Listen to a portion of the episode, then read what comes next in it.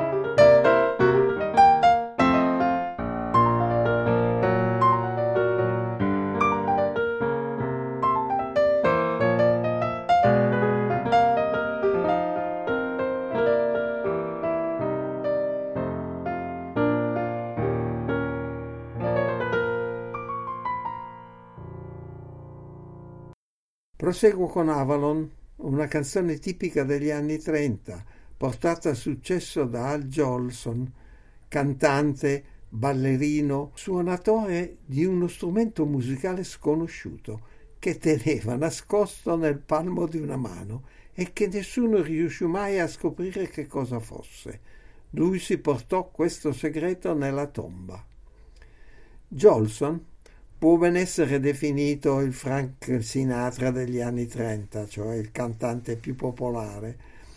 La musica è molto trascinante, il testo molto meno. Questa canzone va anche ricordata nel mondo della musica leggera per una storia non propriamente esemplare. Gli autori fecero ascoltare la canzone all'artista, allora al culmine della sua fama. Johnson accettò di cantarla, ma pretese che anche lui fosse inserito come coautore dell'intera canzone, senza metterci né una parola né una nota. Sembra sia stata la prima volta che un cantante pretendesse di diventare coautore di una canzone solo per il fatto di cantarla. Pare non sia stata l'ultima.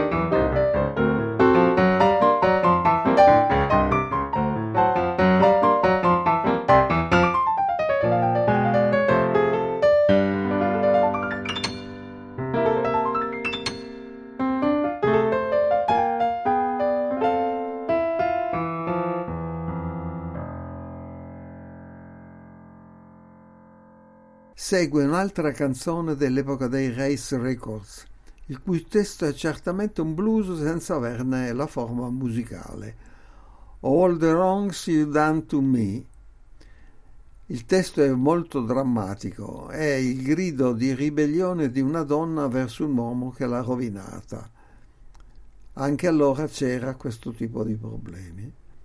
Louis Armstrong l'ha eseguita in moltissimi concerti.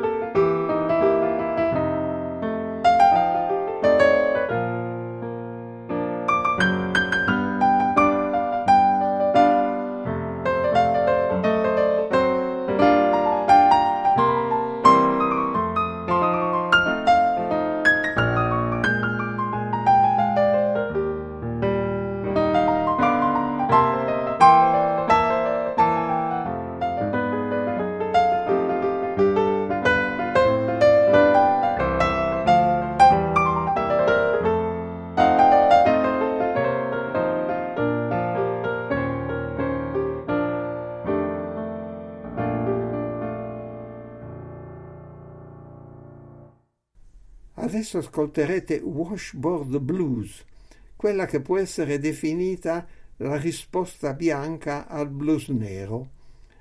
Ha un testo in slang nero della zona del delta del Mississippi e racconta le pene di una lavandaia che lava senza sosta sulla riva del fiume. Il tentativo è opera del grande Oggy Carmichael, padre di Stardust e di George on My Mind. La musica è molto suggestiva, ma è anche irrimediabilmente bianca.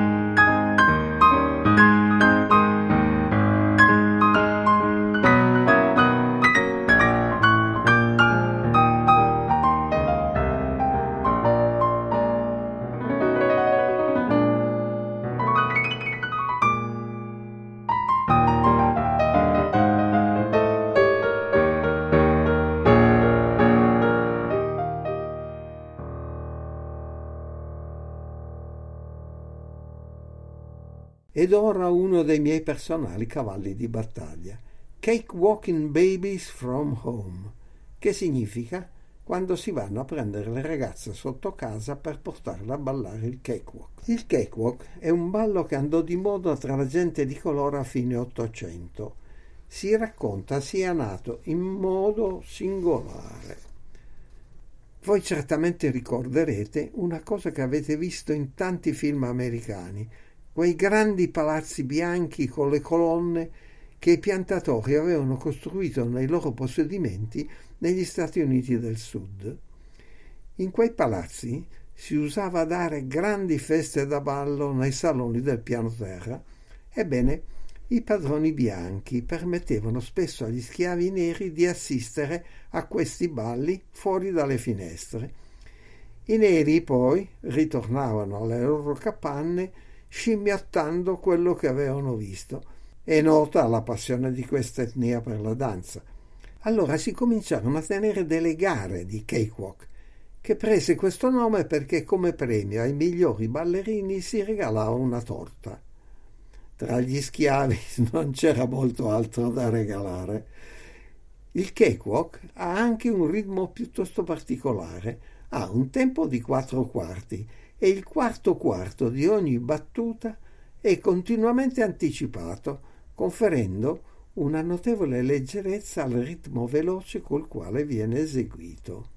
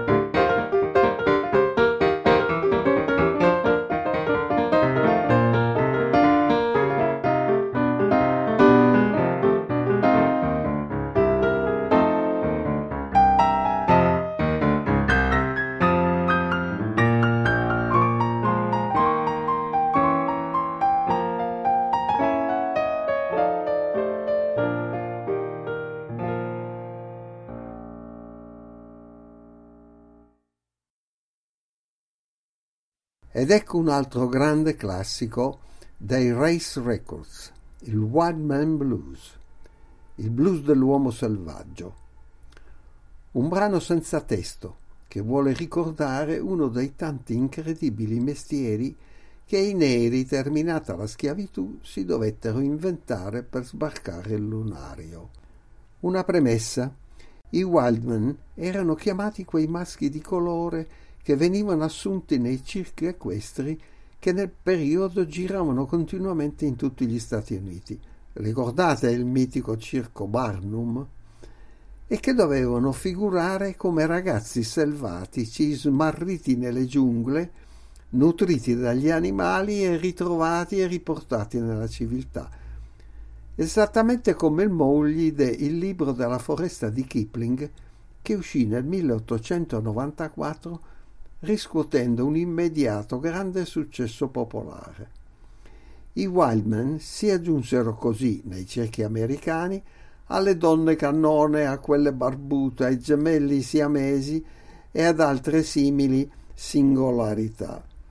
Ovviamente venivano scelti di pelle molto scura, se possibile anche con sembianze un po' scimmiesche, che dovevano recitare la parte di selvaggi totalmente inselvatichiti. Erano messi in gabbie, incatenati con un po' di paglia, ed erano esposti all'udibrio del pubblico, soprattutto dai ragazzini che facevano sberleffi e spesso li aizzavano. Il brano ha tutta una serie di arresti del ritmo che in gergo jazzistico si chiamano breaks e che servivano come interventi strumentali per descrivere le urla dei Walmen. Io mi sono immaginato una torma di ragazzini che cominciano a aizzare i Wildman che man mano si irrita sempre di più fino alla esplosione finale.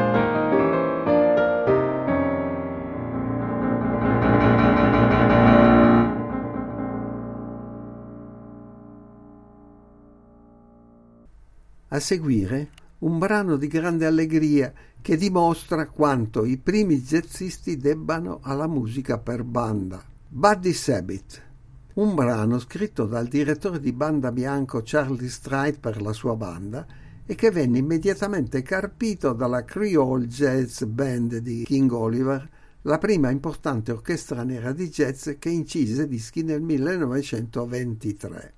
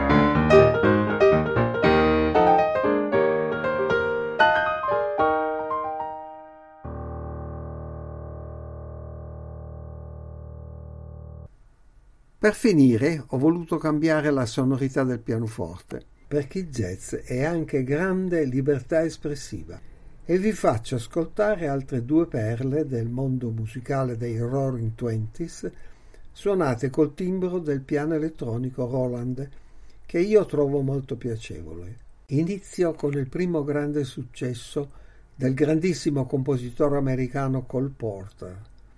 You Do Something to Me del 1929, seguito dal brano musicale che mi emoziona di più quando lo suono, Sweet Lorraine del 1928, di un pochissimo noto autore che si chiamava Cliff Burwell, pianista di orchestra da ballo dell'epoca, che si ricorda solo per questo brano, One Shot Man, come dicono gli americani e buon ascolto.